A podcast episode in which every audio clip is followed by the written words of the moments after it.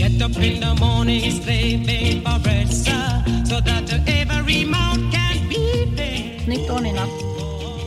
Mm, 2020. Det känns lite ödesmättat som jag brukar säga. Ja, men det brukar inte gå hem. Nej men jag trodde typ att jag skulle debutera 2018. Sen trodde jag jag skulle debutera 2019. Jag kommer ju absolut inte debutera i år. Det vet man ju. Det tar längre tid från att man skickar in. Och jag har inte skickat in Det än. vet du redan i januari. Ja, men jag har ju inte skickat in än. Så ska man vänta ett halvår. Och sen är det väl ett års väntetid även om man skulle bli antagen. De här långdragna processerna är ju sinnessjuka. Vem orkar vänta så här? Ja, min terapeut sa, men det blir väl kul. Du ska väl debutera i år? Nej, det kommer inte bli i år, sa jag lite surt. Ja, men det är en bra inställning. Ja, 2020 ödesmättat. Jag ska inte debutera. Ja, men, men det det- beror ju på kanske hur man... Det, det går säkert för vissa, beroende på hur man lägger upp det. Jag ska ju inte heller det eftersom jag håller på och doktorerar.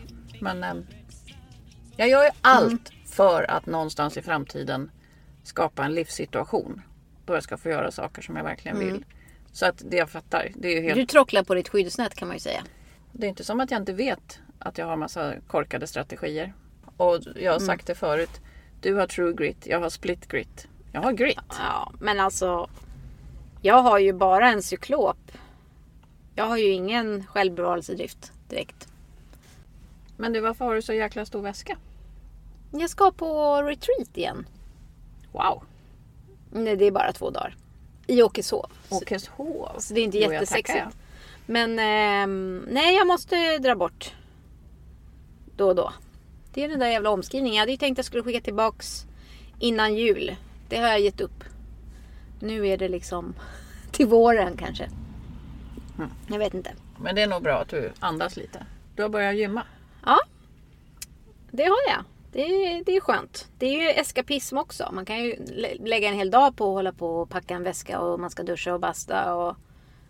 Ja, men eh, jag kommer ju bli din nya PT här snart så att då kan vi Det ser jag fram emot. fly tillsammans. Måste man ha en tidsplan då? Är det bara för din egen För att bli du- lycklig eller pratar vi omskrivning? Nu pratar jag om din omskrivning. Ja. Du har förutsatt dig att skicka in till jul. Känner du dig misslyckad nu om du inte gör det? Ja men lite för att jag är en sån där som tänker att jag hela tiden måste ha en deadline för annars så försvinner det. För det, man håller ju på med något så ensamt och svårfångat som inte går att ta på. Ett låtsasjobb. Som om jag var barn. Så där när man lekte kontor. Det är lite så det kan kännas innan det är någonting konkret som blir, blir någonting man kan skicka in. Men jag fattar ju att samtidigt måste det man måste distansera sig och man kan inte veta. Alltså man kan inte sätta ett datum. Det sa Nej. ju Backman också. Det är ju klart när det är klart. Ja. Inte, inte när en visst klockslag har infunnit sig. Men det är väl också lite temat för den här podden. Hur fan vet man när det är klart? För att man kan ju sätta punkt, tycka jag älskar det. Det var ju det Backman sa till oss. Du ska älska dig själv. Hur många gånger har man inte ändå gjort manus, skickat in hoppfullt, glad i hågen och sen får man det här var ju inte bra, det här var inte klart. Och hur många gånger har man inte skrivit en text, tagit distans från det och en månad senare inser att det är kattbajs? Det där var inte vad jag ville höra just nu. Nu när jag ska på retreat och sitta för mig själv med en chablis. Men det är väl bra då att vi ska ändå träffa en agent. idag. Verkligen. Det här intresserar mig jättemycket. Tankar, vi har ju pratat mycket om dem men nu ska vi äntligen prata med en agent. Mm. Lite känns det som att man är lite eh, nästan rädd för agenter. För att de är en annan sort. De går på mässor och är lite mer som hajar i kostym. Köp, sälj. Ja, jag tycker det ska bli spännande. Jag känner mig lite så här yrkesbesläktad med dem som har varit mäklare. Så att, eh, jag tycker det ska bli kul att se hur de ser på saken och, och framförallt den här känslan av att man har en vän. Har man det då? Hiss eller diss. Mm. Enberg Agency. Here we come.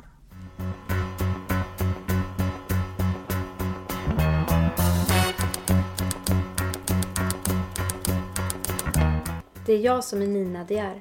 Och det är jag som är Johanna de Valiant. Och vi tänker debutera. Eller dö.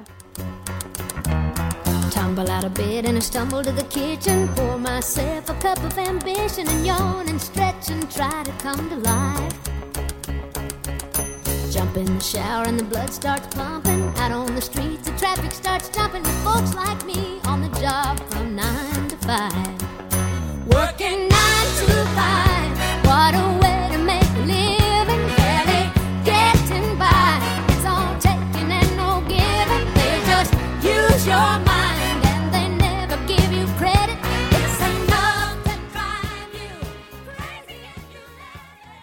Det kanske kommer bli en del side notes idag. Vi är ganska duktiga på att prata. Ja.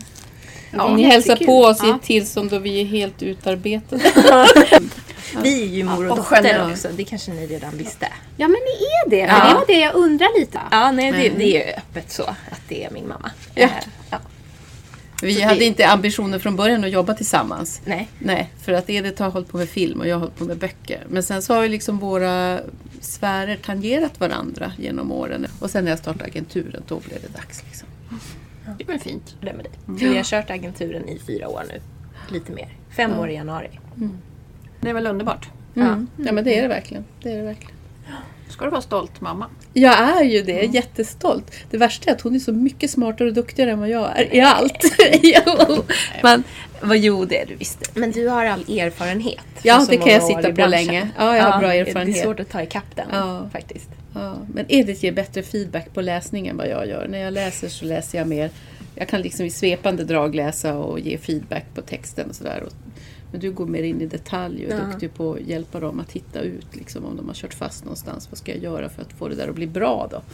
Då har du idéer. För då kommer vi ju direkt in på det. För det är ju någonting man verkligen undrar som för, blivande författare. Hur, när man skickar sitt manus till en agent. Du säger att du ger feedback. Eller ni ger feedback. Inte på alla. Utan Nej. vi kan ju ge feedback om vi tycker att det är ett manus som vi känner har potential att kunna bli något. Jag tycker en ganska stor del i att de gånger vi väljer att inte ge feedback, då kanske man inte har läst kanske hela manuset till exempel. Och då känns det inte rättvist att ge feedback, för man har inte helhetsbilden. Men vi hinner ändå få en känsla, det här kommer inte vara för oss.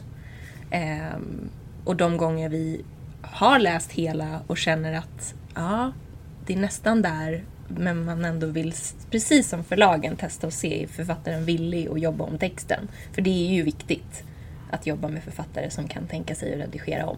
Och det är inte alla som är det. Men ur den här aspekten då så Då är det ingen feedback. skillnad på att skicka till förlag eller skicka till agent. Nej. Jag tror nog förlagen resonerar ganska likadant. Att de, det de lägger ut på läsning, då måste de ju ändå bekosta både tid och pengar för att någon ska läsa ett helt manus som har kommit in. Och de gör en första sållning innan de lägger ut på läsning ett helt manus. De sitter ju inte och läser alla manus de får in helt och hållet. Nej. Det nog, skulle nog vara omöjligt. Och vi räknade lite grann, vad var det du sa om hur många får vi per dag? Du som har bäst koll. Vi- Det går väldigt mycket i perioder såklart. Men När det är som mest, när det är högtryck, då har vi två till tre förfrågningar per dag. Och olika nivåer. Det är allt ifrån jag har tänkt skriva en bok till jag har en poesisamling och ända upp till etablerade författare som söker agent. Så att det är ju verkligen, det är ju långt ifrån allt vi väljer att läsa. Och då väljer, när vi säger väljer att läsa då är det ber om att få manuset. För många skriver ju först ett följebrev och lite kort om sig. Och det är det vi också först ber om i första hand. För att vissa genrer eller så fokuserar inte vi på. Men man kan ju bli nyfiken om någon har skrivit ett riktigt trevligt brev när de ansöker och kommer med sitt manus. Så att de inte liksom bara slänger det till oss som att... För ibland kan man få ett mejl så Hej, jag har skrivit en bok under julen. Jag heter Anders, vill du läsa? Det är inte ovanligt. Det, det är ett ganska tråkigt sätt att presentera sig på. Om man nu ska vara en ordet så... Liksom, ja, en författare som ska kunna skriva om något, så borde man ju kunna skriva och presentera sig själv på ett vettigt sätt. Eh, så det värderar jag högt om man får ett fint brev. Och du vill att man presenterar sig själv, inte projektet. Nej, både och. Både och. Det är väl fint att få veta varför har du skrivit och om det nu är en debutant, hur kommer det sig att du har börjat skriva och vill skriva? Vad har du att berätta? Vad har du för planer? Vad är viljan kring det här? Sen är det ju så att många har ju förstått det också, så att då skriver de ju och då tar de i så de nästan spricker istället. Och då har vi fått brev som där de förstår att vi får mycket brev och så skriver de som att de vill att vi ska verkligen läsa deras brev. Och då kan det vara så konstruerat ibland också. Så äkthet om sig själv och vem man är är det allra bästa. Eh, vi fick ju en av dem som vi jobbar med som debutant, som har debuterat hos oss, skickade ett brev där han skrev att eh, ja, just nu har jag ju blivit landlord så här sitter jag och skriver från min fyr vid havet. Ska bli en trilogi. Eh, Då är det Jöns hälsing gissar jag. Ja, men vi trodde inte det här var på riktigt. Vi trodde det här först var någon som skojade med oss och tog i sådär som de brukar. Så att jag tittade på brevet och tänkte, "Åh, herregud vad de tar i. Ja, och så läser jag igen och så sen kommer jag och säger, Jöns Hälsing, känner igen det här namnet. Och då googlade jag och då stämde det ju faktiskt. Han var ju landlord och han hade ärvt en tredjedel av en by. Och han satt där och skrev i sitt, i sitt lilla hus vid havet, Skotskö. Så det stämde ju faktiskt. Men eh, och han är en av de som vi jobbar med. Som har skrivit fantastiskt fint. Så det var ett följebrev som stack ut. Kan vi ju summera.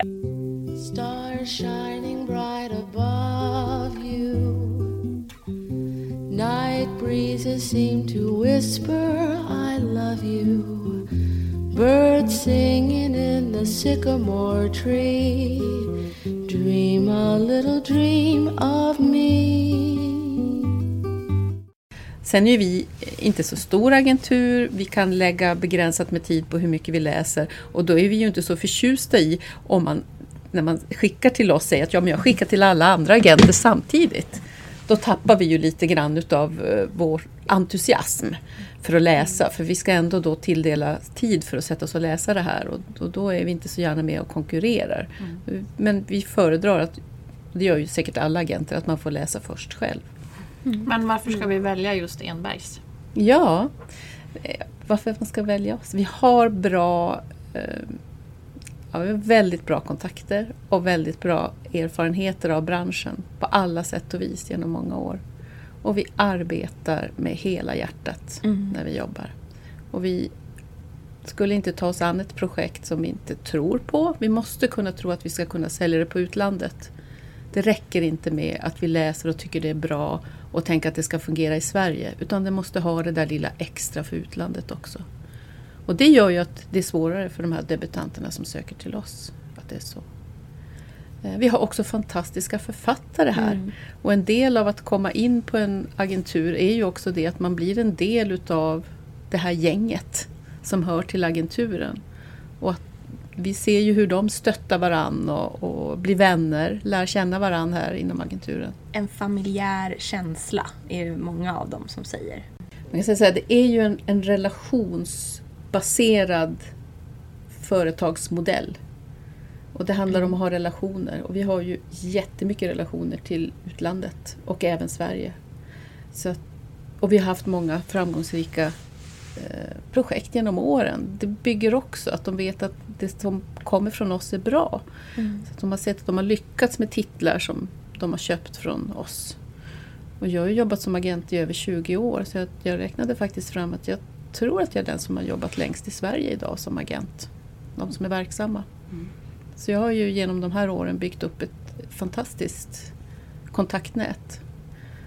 Och det är mycket timing och för de olika titlarna. Det är ju inte alla förläggare som kan köpa vilken titel som helst. Vi måste ha koll på vad de gillar och så. så det, den kunskapen är ju ovärderlig att ha. Och långsiktiga samarbeten Ja. som det leder till. När, det, när en bok har fungerat bra och det är god stämning så öppnar ju det också upp för att de vill titta på mer från vår lista och jobba med oss med andra projekt också.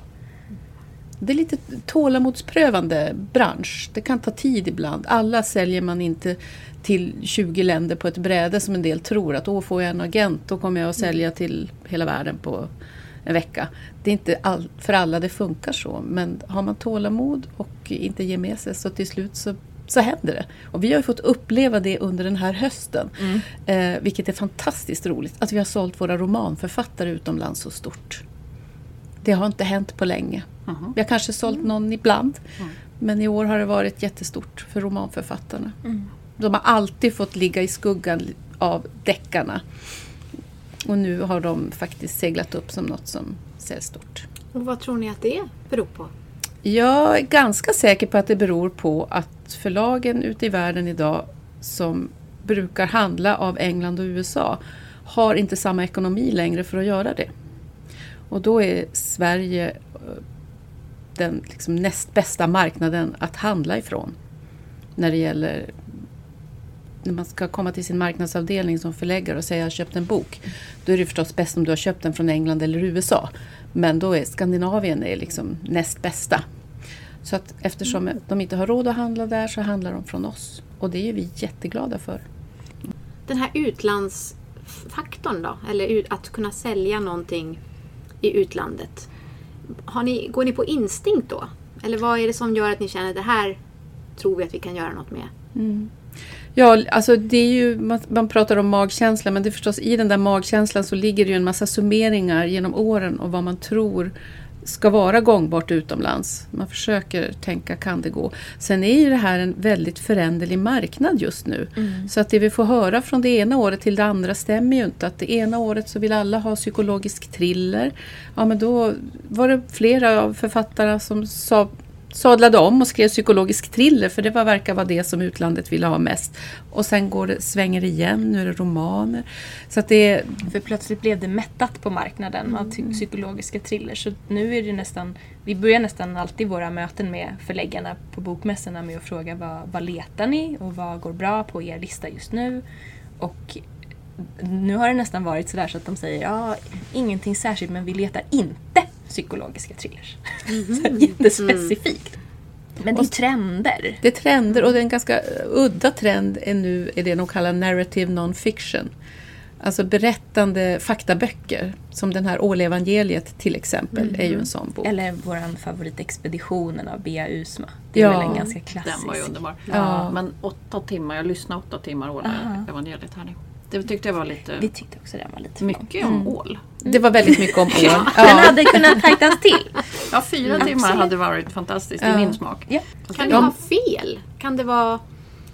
Är det ofta att ni tror en sak och så blir det något annat? Att det Absolut. trodde- Mm. Det är jättehärligt med branschen därför den är oförutsägbar. Du vet inte alltid på förhand vad det är som ska bli din största hit. Ehm, vi jobbar ju med Thomas Eriksson, Omgiven av idioter. Den var utgiven 2014 när vi började jobba med den 2017. Eh, den hade ju inte blivit någon jättesuccé ännu. Men det har blivit vår största titel. Det är oförutsägbart att veta vad det är som ska vara något som, som slår igenom. Vi har en bok, som, en norsk bok om ved. Som Ja, kom för Lars ett antal år Wicking, va? sedan. Ja, Lars, precis. Han har skrivit fina eh, romaner också sen. Men det var väl ganska oväntat. Men det bevisar också det här med att om man har ett ämne man är riktigt nördigt duktig på så skulle man kunna skriva en bok om det här som man är så nördigt eh, intresserad av och kan så mycket om. Som Ålevangeliet till exempel. Den typen av böcker är populära idag. Man har verkligen grottat ner sig i ett ämne som man kan beskriva grundligt. Sen har ju vi fått rådet många gånger av författare att man bara kan skriva det man själv vill. Och det man älskar för att det ska bli bra. Så det verkar svårt att vara taktisk. Alltså vad som... Att försöka skriva någonting som ska sälja. Just det. Ja. Det kanske blir krystat då istället. Ska man skriva om skruvmejslar så är det nog bra om man gillar dem. Say nighty night and kiss me. Just hold me tight and tell me you'll miss me while I'm alone and blue as can be. Dream a little dream of me.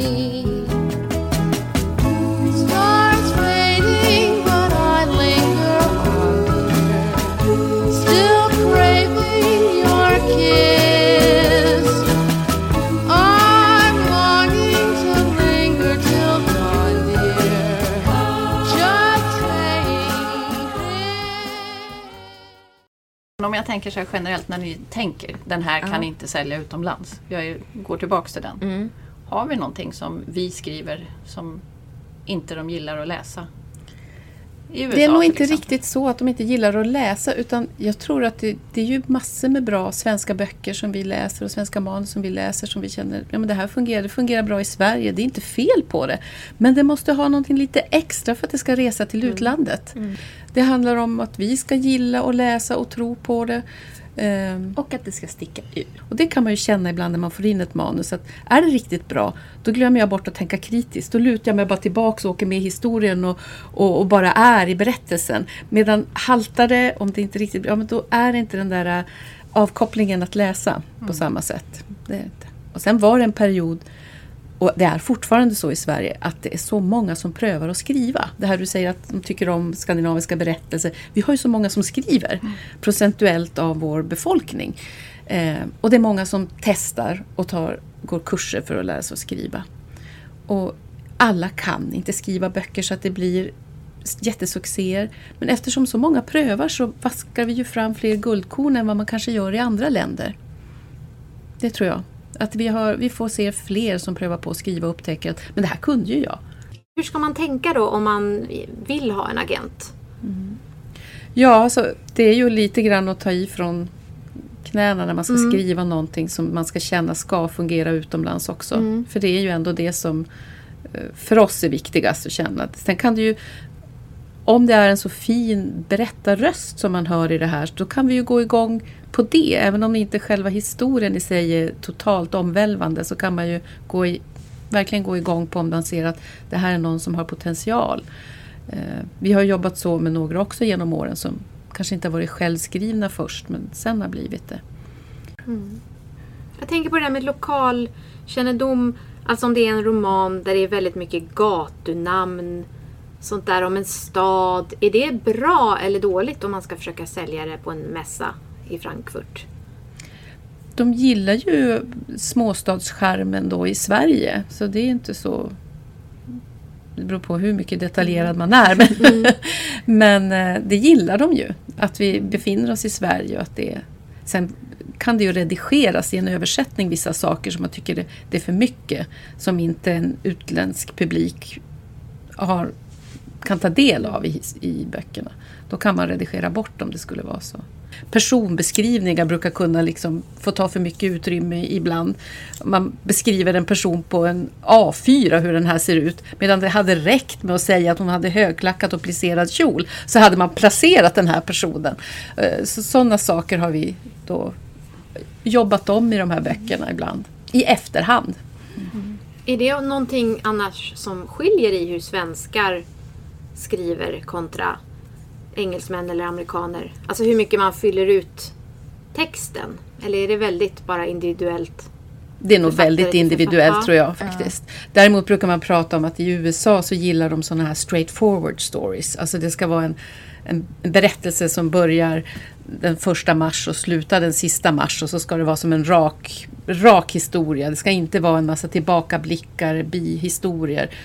Det ska direkt vara action rakt igenom. Det gillar man i USA, säger man. Sådana berättelser är ju lite speciella. kommer knappt ihåg när jag läste en sån. Nej. Det är väldigt sällan vi gör det.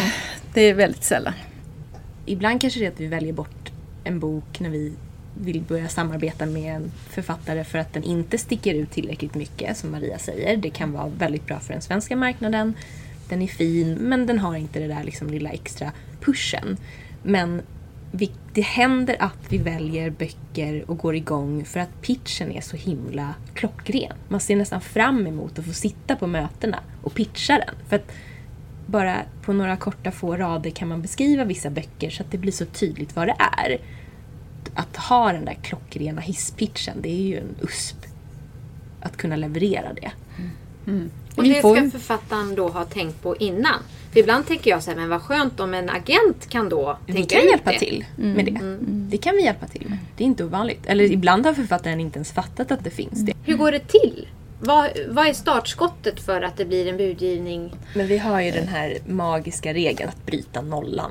Att få sälja till det första landet. Att någon vågar. Precis som för er när ni ska debutera. Att något förlag vågar ge ut boken. Jag säger vågar men att de, det är de som tror på den. När någon annan tror på den. Då blir fler modiga. Och de kanske har haft ett intresse. Och då plötsligt blir det ett litet kvitto på att ja, men om de ger ut den då, då vill vi också vara med. Men det rent praktiska arbetet, det var det du tänkte hur vi går tillväga när vi Ringer ni presenterar. upp folk eller är det mässkontakter? Hur? Det är blandat. Ska man sälja. Dels så kampanjar vi härifrån så att vi har våra nyhetsbrev där vi skickar ut till alla våra kontakter som är riktade, mail. Eh, vi har eh, mässor förstås med möten. Sen kan vi göra egna resor då vi åker till, vi var i Abu Dhabi i våras på bokmässa. det var en annorlunda upplevelse. Eh, vi har åkt till Polen, vi har åkt till Frankrike, USA så träffar man förlag på plats. Eh, det är ofta bland det bästa faktiskt, att göra en resa och gå runt på förlagen och knacka dörr och säga hej, här kommer vi med våra författare. Så på det sättet kan ni vara nästan lite handelsresande. Vi är handelsresande Ja. i allra högsta grad. Ja. Allra högsta grad. Ja. En liksom doktorsväska med böcker ser jag framför mig så här, som ni åker Ja. runt med. Katalogen Ja. ja, är ju viktig för oss. Man får på tal om det, jag som har jobbat som mäklare i många år. Jag har ju suttit i så många soffor och förklarat varför man inte ska sälja själv på Blocket. Utan använda mäklarvärden. det. Vad är ert brandtal för branschen? Oj, för att man ska ha en agent. Mm. Det är någon annan som ska tala om att du är bra. Det är inte du själv som ska göra det. Och jag tror att i Sverige har vi svårare för det här att säga att jag är bra, se mig. Vi har svårare också att se personer som gör det här, som säger jag är bra, se mig. För vi har våra jantelagar och annat där vi egentligen inte tycker att det där är så bra. Men man ska ha ett ombud som säger det här är bra, så att man kan lyftas fram. Sen att Och man då ska... är det här kontra läsarna, men kontra förlagen då? kontra förlagen så behöver du en samarbetspartner idag för att du har inte den lojaliteten längre som det fanns tidigare. Förlagen är inte så lojala under så många år som de var tidigare, eller så många böcker. Du får inte så många chanser idag. Så det handlar om att när du får chansen att ges ut, att det sker på allra bästa sätt. Och det gör det när du har en agent. Vi coachar ju dem. Vi är mer redaktionellt och läser och peppar tidigt. Ibland innan förlagen. Många gånger innan förlagen. Och en jättestor grej tycker jag är att vi är de som sköter det administrativa och pengasnacket. Eller avtalsbiten. Medan de får fokusera på att ha det kreativa samtalet med sitt förlag. Och att man är ett filter emellan. Därför många gånger så blir det lite gnissel och man blir missnöjd och det händer saker som man kanske blir sur över mot sitt förlag. Då ska de ta det med oss först. Och så pratar vi med förlaget. Då slipper de det här och bli osams med sitt förlag personligen själva. Utan då kanske det är vi som säger att men det här var ju tokigt att det blev så här. Vad kan vi göra åt det? Men för dem är det ju så emotionellt. Det ligger dem så nära det här. Så de själva ska tala med förlaget och det blir, det blir så mycket som står på spel. Då är det mycket bättre att vi går in och pratar med dem. Och det har räddat relationer på så många platser så att det går inte med ord beskriva hur många författare och förläggarrelationer vi har räddat. Jag har aldrig varit med om att vi har flyttat eller bytt förlag med mindre än att det har funnits väldigt goda skäl för att göra det. Det här vet då både förlagen och författarna om. Vi har inte flyttat författare bara så här utan att eh, ha skäl för att göra det. Eller för att man har fått någon bättre deal någon annanstans. Utan det har alltid skett utifrån att det har funnits väldigt goda skäl att göra det. Sweet dreams till sunbeams find you. Sweet dreams that leave all worries behind you. But in your dreams, whatever they be, dream a little dream of me.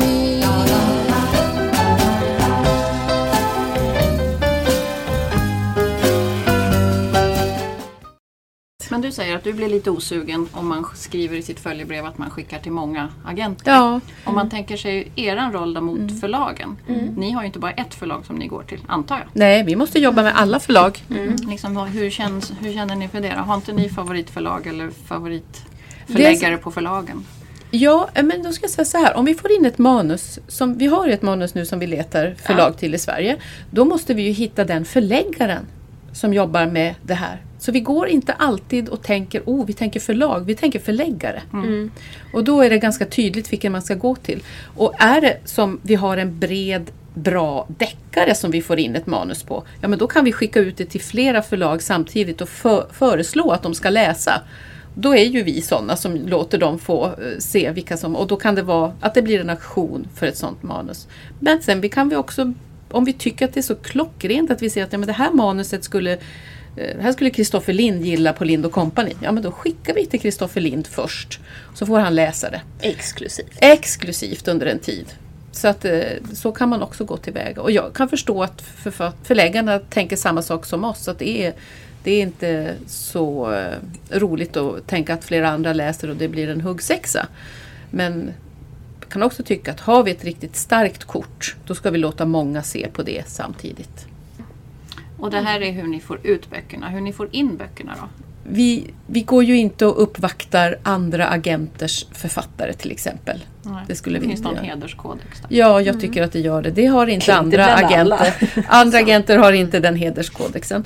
Eh, Men där, där skiljer sig Sverige från till exempel till USA. I USA får man inte ragga på andras klienter. Det, det, det finns regler. Man gör inte det. Nej. Men vi har inte det i Sverige. I Sverige Nej. får man ta från andra agenturer. Och vi har bara valt att inte göra det. ja, de flesta söker med mail. Det är så de flesta Ja. kommer in. Ni har ju ett supermysigt kontor. Det är verkligen Tack. hemtrevlig vardagsrumskänsla här. Ja. Ja. Hur ser dagen ut då? Ni kommer till kontoret, ni är två personer, det dundrar in två till tre manus i lådan varje dag och så ska ni vara agenter ute på marknaden och så ska ni ta hand om folk och problemlösningar. Alltså vad är procentuellt? Vad, vad gör vi? Berätta. Vi jobbar väldigt mycket. Det är lösningen. Eh, jag vet att när jag jobbade som agent på Albert Bonniers förlag. Det var den första gången jag fick jobba som agent. Och jag, jag minns jag stod vid kopieringsapparaten för på den tiden så kunde man ju inte mejla saker utan man kopierade och skickade med post. Tjocka buntar med manus. som Jag stod där och jobbade och tänkte så här. Åh, tänkte jag i framtiden. Om jag blir min egen agent, för jag jobbade mycket då. Då kommer jag att jobba ihjäl mig. Åh, vad kul. Ja, vad kul! Och jag var så glad, jag tänkte jag kommer jobba, kunna jobba hur mycket som helst. Problemet är ju att vårt jobb är ju sånt att det finns ju oändligt med vad vi kan göra. Så att det är, det är svårt att, att liksom dra, nu är vi färdiga, nu har vi gjort det, vi blir aldrig färdiga. Vi kan hela tiden göra mer och göra mer. Så att det är, man, man får, får dra i bromsen lite grann ibland så att man hinner djupandas och eh, hålla sig frisk och stark och orka jobba också. Och jag tror också det du är inne på är ju, alltså en anledning till att man orkar är ju för att varje dag är inte densamma. Och sen, alltså det är väldigt varierat, men mycket möten. Och sen väldigt intensiva perioder med bokmässorna. Väldigt intensivt, både innan och efter. Framförallt allt. efter. Ja. Och under. Särskilt om man söker upp Abu Dhabi-mässan också. Ja, Ja. Då blir det många mässor. det blir Ja, det. det blir ett par mässor faktiskt. Men vi börjar få lite rutin på hur vi ska göra på de där mässorna. Så Ja, att, vi sitter, vi har ett bord, det är speed dating möten 30, tim- tre- 30 timmars, det känns som 30 timmar, 30 minuters möten. Så hinner man ju med kanske 20 per dag. Är det mycket halstabletter och varmt te eller? Vi, alltså att inte gå ut och festa för sent och tappa rösten, det är ju ändå Vi ganska festar viktigt. inte. För vi Nej. måste ju kunna prata. Ehm, absolut. vi måste orka. Det är väldigt mycket att hålla i huvudet på de här mötena. Ja. Man träffar, jag tror vi hade 23 olika länder Mm. som vi träffade på Bokmässan i Göteborg. Frankfurt. Eh, var det Frankfurt? Det var Måste det 23 ha olika. Ja. det kanske det var. Och så ska man träffa olika förlag från de här. Så man, man måste vara väl förberedd. Mm. Och då har vi liksom ja, vi har ett system för hur vi jobbar med det där men vi måste ha mötesunderlag som är väldigt ordentliga för varenda möte för att ha koll på exakt om jag träffar någon från Spanien, vilka författare är lediga för Spanien? Eh, vilka författare har det här förlaget tittat på innan de kommer? För vi har ju kampanjer under året och de har bestämt, beställt material så de har ju redan saker. Så det är mycket man ska följa upp när man ses. Och vad har de tackat nej till? Man måste ha allt det där när man ska sitta och pitcha då på, på 30 minuter. Och kanske också då tala om samarbeten som man har Ja. på de där 30 minuterna. För att en del har ju redan köpt då författarskap som de jobbar med som man kan behöva uppdatera dem på. Så att, mm, det, är- det är tajt i hjärnan på de där tillställningarna. Ja, vi sitter mest och käkar räkmackor. Ja. Ja, härligt!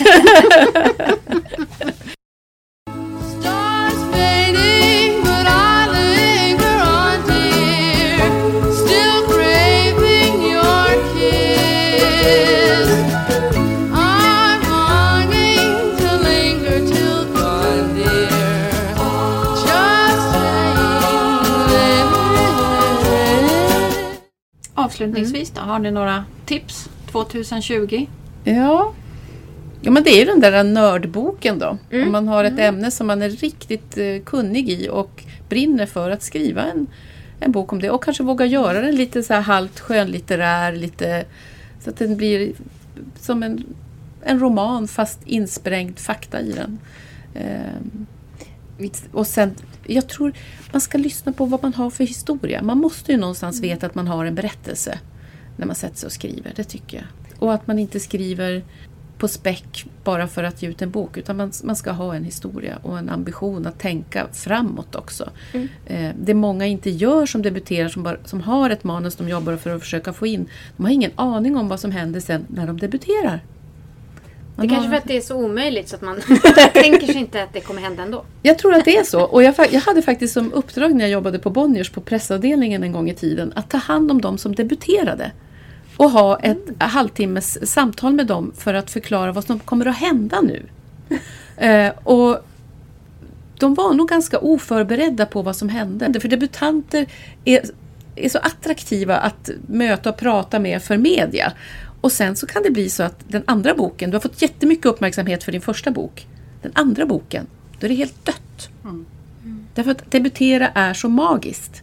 Man undrar vad är det här som den här personen kommer med som är så bra så att de har fått debutera. Och det, det fokuserar media på. Tvåan är väl kanske svårast. Trean orkar man hämta upp sig igen. Men Ja, tvåan är nog faktiskt svårast. Det brukar vara så att det är, det är svårt att komma med en, med en andra bok. Det som kan vara fördelen är liksom, om man har skrivit som Maria Ernestam som jag har jobbat med från debuten. För henne tog det ett tag att hitta förlag. Så hon hade skrivit Caipirinha med döden. Den fanns färdig när vi bestämde oss för att representera henne på Nordin Agency. Och, och då hade hon redan hunnit skriva nästa bok. Så hon hade två böcker som fanns färdiga för henne att jobba med. Så hon var väldigt... Eh, hon, hon kunde gå in i det här lite lugnare istället för att... Ja, man har skrivit en bok och så kommer den ut och sen ska man skynda sig att skriva nästa. Det blir stress det här att du ska prestera innan du har... Hon hade bara fortsatt att skriva på fast hon inte hade förlag. Och det kan både vara bra och dåligt. För henne var det bra. Eh, för en del andra författare har det varit så att oj, de har kanske skrivit två, till och med tre böcker som de vill ge ut och så inser de att när de får redigering via förlaget vad mycket fel de gör i sina texter. Så att nu kommer de ju att måste ändra i de här tvåan och trean som de redan har skrivit eftersom redigeringen var så tuff av första boken. Åh, jag vill skriva. Ja, Ja, men gör till det. studentlyan och skriv nu. Ja. Skit i anatomin. Ja. Det, det ett annat bra tips det är ju också att man har vänner som läser, som är ärliga vänner. Som verkligen säger vad de tycker. För det är ganska många som skickar in manus och säger att de har haft folk som har läst och, och så ser man själv, det är massor med såna här konstigheter som det skulle någon som har läst på ett riktigt bra sätt ha slagit ner på att det här inte är bra. Folk är för snälla med varandra ibland. Man vill inte säga att det här kanske gnisslade här eller där. Men man ska ha riktigt bra läsare omkring sig som man har förtroende för och som man vet talar om för en. Det här är bra, det här är dåligt. Eh, Så att man kan jobba med det. För då kan man bygga upp ett litet team tillsammans. Ja, men eh, då är det bara att sätta igång och skriva. 2020 står öppet Nina. Jag är pepp Ja. som satan. Skriv en bok om eh, anatomi. En sån här lite rolig... Istället för ålar så kan du skriva om skelett. Nu är inte jag nördad på anatomi. Har, Men du har ju börjat studera när du är lite äldre. ja, Sånt är ju lite intressant. ja, alltså jag har egentligen aldrig slutat studera. Nej, Det okej. är min, mitt problem. Mitt, mitt liv i skolan. ja. ja. Men Ja, det jag är ju tycker det är romaner ni skriver, eller ni skriver ju inte fakta. Någon av er eller? Nej. Nej. Det har vi nog inte kompetens till. Men vi får ju ibland mejl från folk. Den här podden den har ju fått lite eget liv. Man förstår knappt själv vad, vad är- varför lyssnar du? Så där kan jag bli. När någon, Ja. eh, men då är det ju folk som säger ni borde ge ut en bok om en debutera eller dö-bok har vi fått. eh, ja, men det är ju en idé. frågor Ja. Det är ju en idé. lite rolig coffee table-bok då Ja. skulle det väl Ja. vara. Ja. Det är smart. Nej, men jag tycker att ni skulle kanske skriva om era erfarenheter från podden. Vi har en författare som skriver om att göra ett gott första intryck. Och jag kommer ihåg en av de första gångerna jag träffade henne. Då kom hon in sent. Hon hade en resväska med sig. Hennes lappar hängde kvar på kläderna. Det var liksom... Och hon pratade bara med en person på den festen. Men sen när man väl läste boken så var det så här, jo men alltså om du kan göra ett gott intryck på en person, då har du ju ändå lyckats. Så, så, så då förstod jag ändå, hon har ju liksom hittat sina knep för att ta sig igenom vardagen. Ja, jag vill hem och skriva så att jag har inte tid att snacka med Ja, dig det tycker jag. Ni får skicka in till oss när ni har skrivit Ja. klart helt enkelt. Men skriva om och göra om och arbeta om. Det kan alltid funka. Ja, men jag är ju på version 735 eller Ja, något sånt där. det Fast brukar var vara det- så. Sen avstannade det med det här. Men det finns ju ett manus som ligger där. Sen kan man väl tänka att det är lite gammalt. Mitt, ditt är ju rykande hett. Men du har ju två andra och sen det här tre. det- Har du kört på med samma hela den Alltså här hela den perioden? här perioden. Sen hade jag tre manus i lådan sen tidigare. För som sagt, jag skriver när jag är deppig. Så att man har ju haft några. Jag har ju hunnit bli några år. så Pröva att man, skriv när du är glad. Alltså det kanske blir en helt annan bok. Mm. Alltså för det, Fast det var problemet att hon inte har tid för då gör hon ju så mycket annat. ja, det är problemet. Ja, men då måste du bestämma dig för att du sätter dig en timme om dagen bara. Ja. Hörni, vad trevligt Ja, att det här var Ja. supertrevligt. Jag har inte ett dugg lust att gå hem. Nej, Hur, eh, Nej. Det, är, det är många som drabbas av det när de kommer hit. Vi åker ju inte hem. Vi brukar säga till familjen, de får komma hit och äta middag. Mm. Det är det bästa. Vi men trivs vi trivs jättebra att komma Det är som att komma hem när man kommer hit fast vi inte bor här. Men vi tycker att det är som att vara hemma. Eh, väldigt. Man Man Sen kan råkar ju alltid min mamma vara här också när jag kommer hit. Ja, så det är ju nästan som hemma. Ja. Mamma. Mamma. Det är så roligt. Vi, Ja, jag sa ju mamma i något möte någon gång. ja. Det var, Det var när den här Norge. norska förläggaren var. Ja. Mm. Han sa så här. Men du må inte säga mamma. För det är jag. Och så berättade han liksom. Jag hade, min mamma satt i styrelsen på mitt företag och vi hade ett jätteviktigt styrelsemöte. Och jag hör mig själv säga.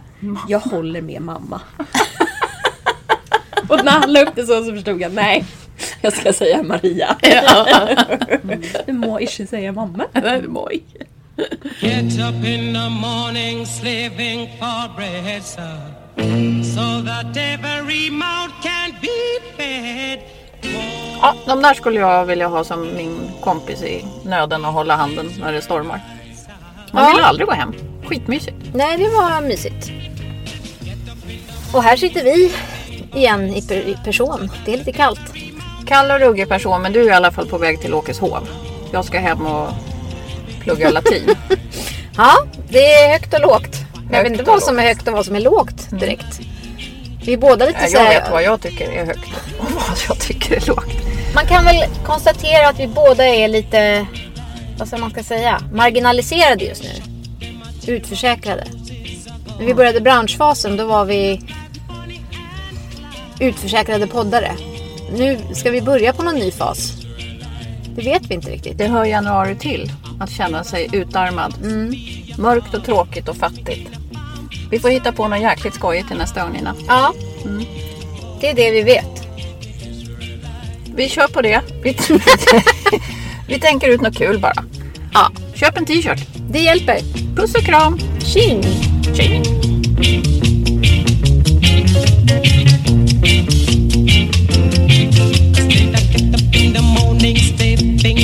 lobster so that every